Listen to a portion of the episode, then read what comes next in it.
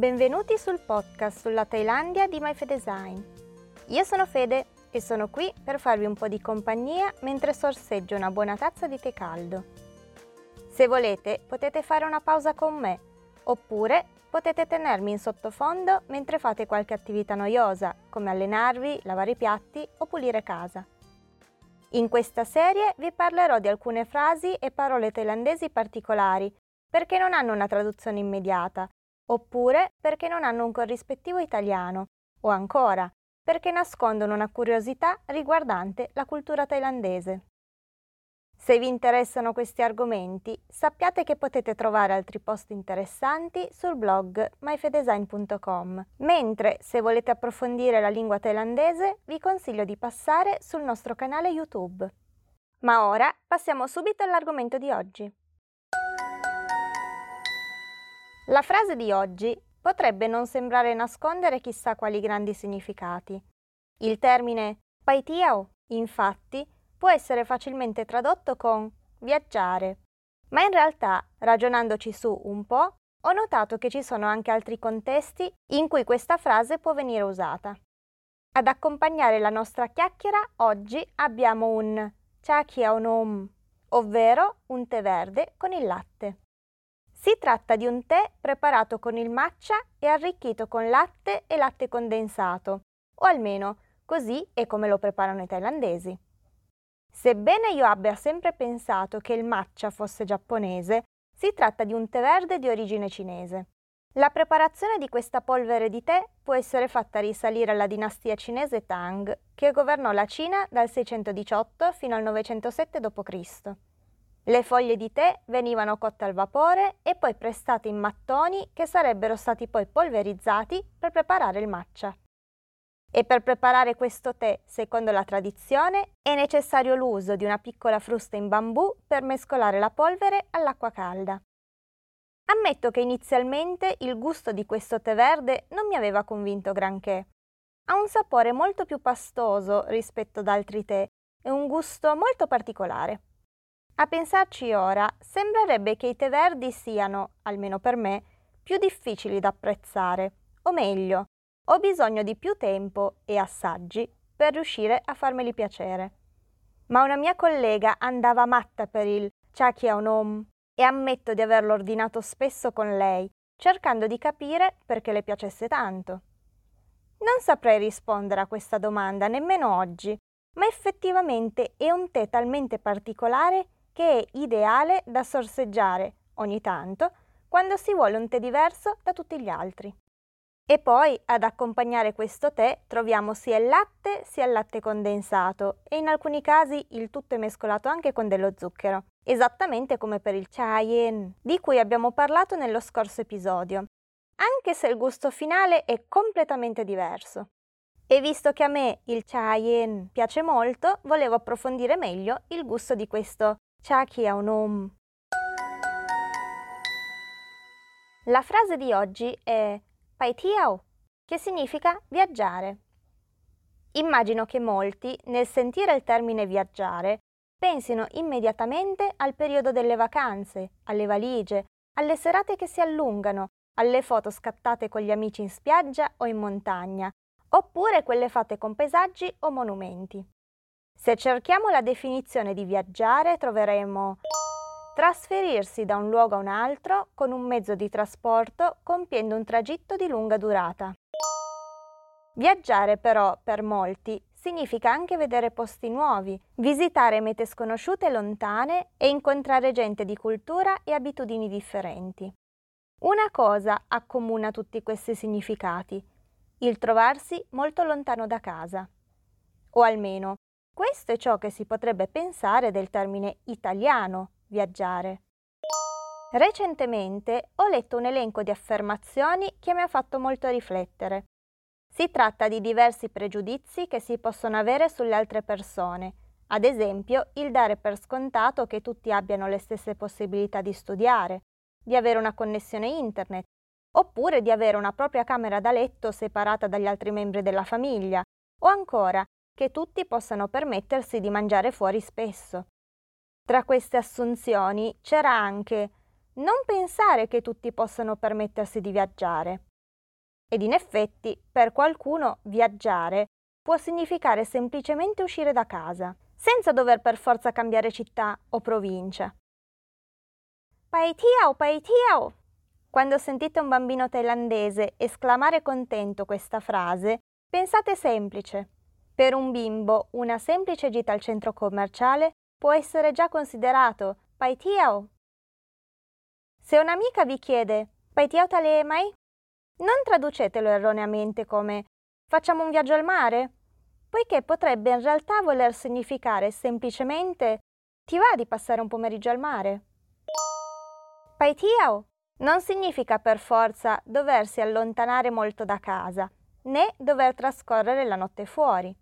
Potremmo dire che questo termine thailandese racchiude in sé sia la concezione del viaggio, sia quella della semplice gita fuori porta. Il semplice termine paitiao, quindi, può nascondere diversi significati e potrebbe essere necessario aggiungere altre parole per specificare maggiormente cosa si intende fare. Viaggiare può avere diversi significati a seconda delle preferenze di ognuno. Così come c'è chi ama la montagna e chi il mare, chi preferisce viaggiare nelle città d'arte e nei musei e chi invece fa il giro di tutte le trattorie per mangiare cose differenti dal solito. Se si dividono le due parole, si vedrà che il verbo pai significa andare, mentre sul dizionario il termine tiao riporta come prima definizione il programmare di andare in qualche luogo specifico oppure un viaggiare che prevede un'andata e un ritorno. Mentre la seconda definizione da dizionario è andare da qualche parte per divertirsi. Se confrontiamo le definizioni secondo la lingua italiana e quella thailandese, possiamo notare che l'idea di viaggiare non è perfettamente identica. I thailandesi infatti non lavorano tutto l'anno in attesa delle ferie estive.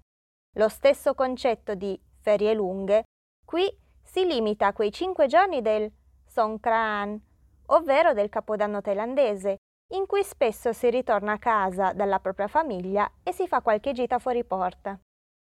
Sono davvero pochi i thailandesi che possono permettersi di fare due settimane di ferie all'anno, ma in compenso Qui si tende ad approfittare delle varie festività da uno o due giorni, se cadono di sabato o lunedì, per fare qualche breve gita nelle città vicine, oppure, perché no, nella nostra stessa città per vederla con gli occhi da turista. Insomma, per un thailandese spesso la frase yak tiao, dove il verbo yak significa volere, può significare semplicemente voglio cambiare aria, Voglio andare da qualche parte e cambiare un po' dalla solita routine.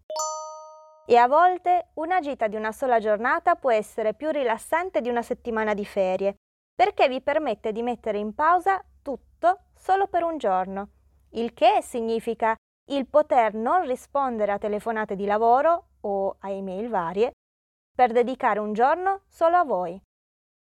E cambiare ambiente può aiutare a rilassarsi maggiormente vedendo posti che non appartengono alla nostra quotidianità e permettendoci così di dimenticare problemi, preoccupazioni e stress lavorativo. Oggi è il vostro giorno di vacanza, il resto può essere tutto rimandato a domani. In fondo si tratta solo di una giornata di pausa, no? Il viaggio nelle favole e nelle fiabe è spesso usato come metafora per la crescita. Il protagonista della storia o la protagonista torna dal suo viaggio arricchito o arricchita da tutte le cose che ha visto o vissuto. Il viaggio implica il cambiamento.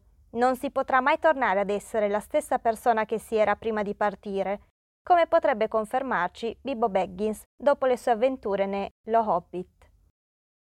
Viaggiare apre la mente, si dice, ma spesso ci si dimentica che bisogna anche essere disposti a vedere le cose da un'altra prospettiva.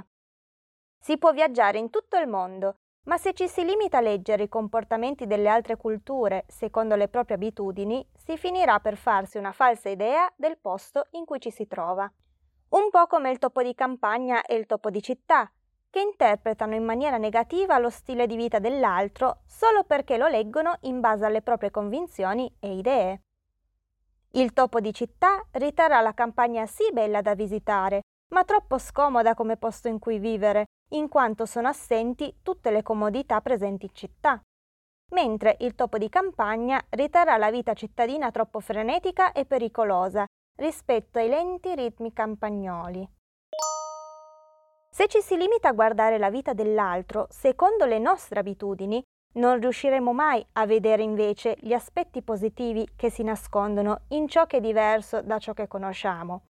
E potremmo finire come Alice, completamente confusa sul funzionamento del mondo delle meraviglie in cui si è ritrovata all'improvviso e di cui non riesce a comprendere le regole. Un libro sul viaggio molto lungo, ma anche molto interessante da analizzare è I viaggi di Gulliver di Jonathan Swift. Nel libro il protagonista, Gulliver, si ritrova in quattro differenti terre, ognuna caratterizzata da popolazione differente non solo per fisionomia, ma anche per cultura e pensiero.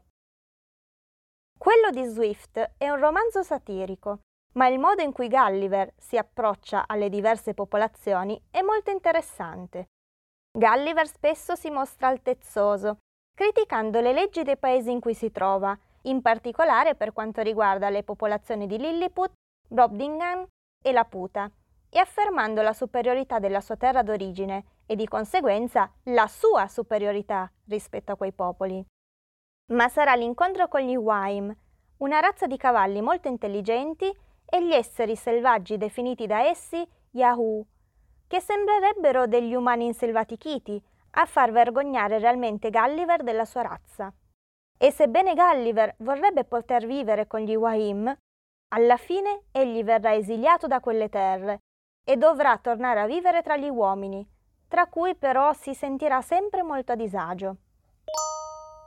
Il cambio di prospettiva nella visione del protagonista durante l'ultimo viaggio cambia perché Gulliver viene messo a diretto contatto con una realtà in cui gli uomini non sono la razza più intelligente che gli si pone davanti, ma anzi sono considerati al pari degli animali. Nei precedenti viaggi a Lilliput e Brogdingham, Gulliver aveva cercato di civilizzare le rispettive popolazioni cercando di modificare le loro leggi secondo le leggi inglesi e cercando di importare comportamenti tipici dell'Inghilterra che egli considerava civili all'interno delle società di Lilliput e Brogdingham. Gulliver continuava a guardare ai popoli che approcciava come a esseri imperfetti, che avrebbero dovuto comportarsi in maniera più inglese per poter essere considerati davvero civili. E questo modo di pensare lo portava a comportarsi con superiorità e saccenza. Che cosa ha imparato Gulliver dai suoi primi due viaggi? Probabilmente quei due viaggi hanno semplicemente rinforzato la sua idea di superiorità rispetto alle altre popolazioni senza però cercare di capire effettivamente perché essi avessero sviluppato una cultura e tradizioni differenti. Non sono stati viaggi per allargare la mente, ma solo per permettergli di creare una scala mentale dove lui stava sul gradino più alto, dandosi così l'illusione di poter giudicare le altre culture e nazioni dall'alto in basso.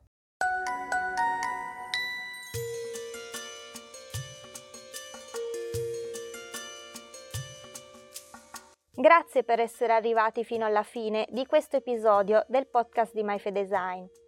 Oggi abbiamo fatto qualche riflessione a partire dalla frase thailandese Pai Tiao, che può essere tradotta come viaggiare, inteso nel suo significato più ampio.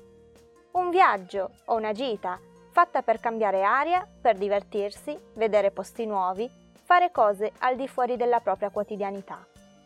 E da questa frase siamo poi passati a vedere il significato di viaggiare secondo i dizionari italiano e thailandese, per poi finire con la metafora, spesso nascosta nelle favole, di viaggio come percorso di crescita. Il viaggio non dovrebbe essere pensato solo come meta finale, ma nella sua interezza di percorso, perché, come recita un famoso detto, non è importante la meta, ma il viaggio. Se vi è piaciuta questa puntata e volete lasciarmi un vostro commento, potete trovare tutti gli episodi sia sul blog sia nella playlist sul canale YouTube MyFedesign. E mentre sorseggio il mio ultimo sorso di tè, Vi auguro buona giornata e spero di rivedervi anche nella prossima puntata.